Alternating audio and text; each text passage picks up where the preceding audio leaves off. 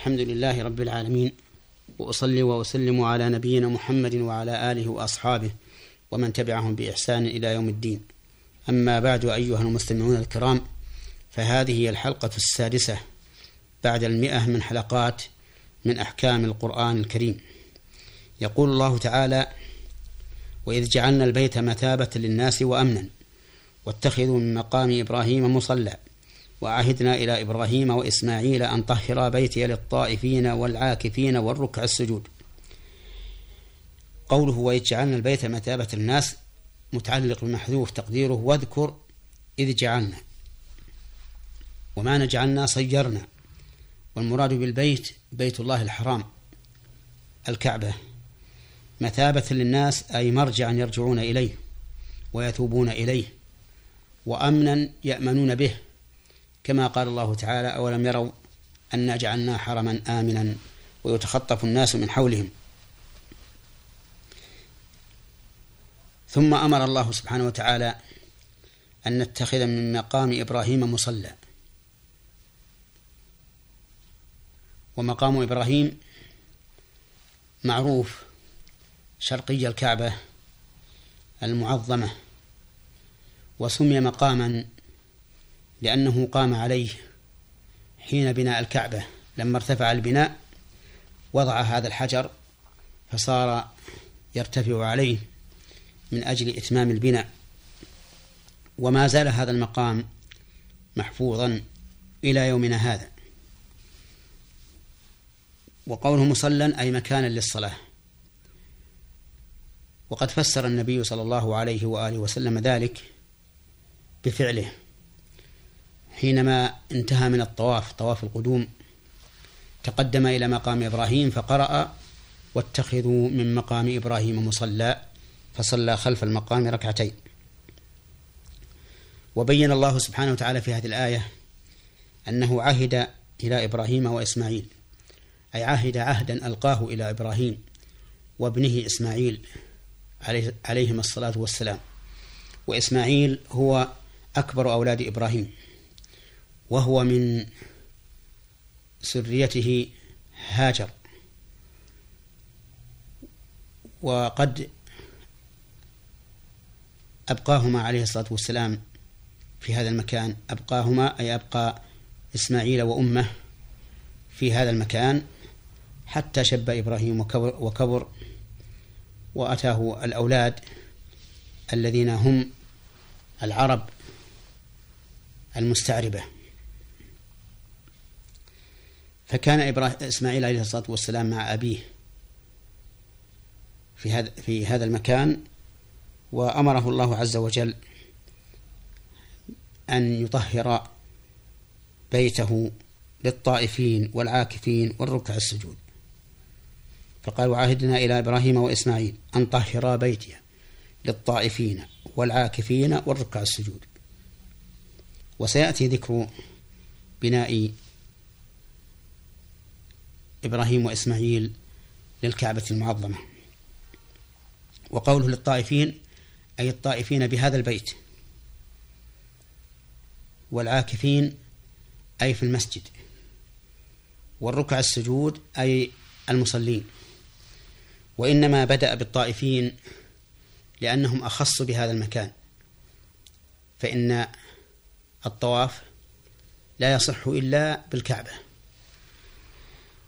ولا يشرع إلا بالكعبة.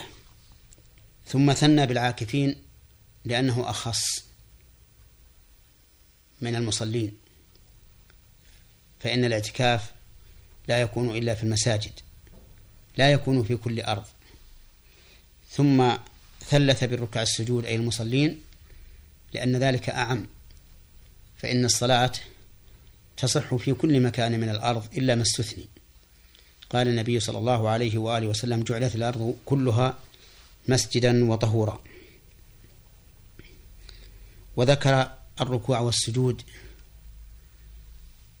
لأنهما ركنان من أركان الصلاة. قال النبي صلى الله عليه وآله وسلم للرجل الذي صلى ولكنه لم يطمئن في صلاته قال ثم اركع حتى تطمئن راكعا ثم اسجد حتى تطمئن ساجدا. في هذه الآية من الكريمة من الفوائد والأحكام أن الله تعالى جعل البيت مثابة للناس وأمنا أي مرجعا إلى لهم وأمنا. ومن ذلك أنهم يترددون إليه في كل موسم حج وفي غير موسم الحج. فأفئدة الناس تهوي إلى هذا المكان. للحج والعمرة وغيرهما من الطاعات. ومن فوائد الآية الكريمة وأحكامها أن مكة بلد آمن.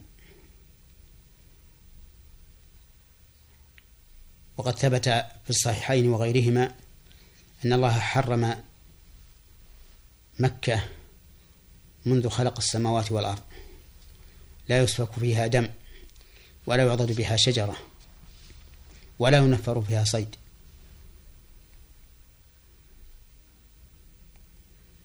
ولم تحل ولم يحل القتال فيها لأحد إلا لرسول الله صلى الله عليه وآله وسلم حين الفتح فقط. فهي لم تحل لأحد قبله ولن تحل لأحد بعده. ولهذا يحرم القتال في مكة المكرمة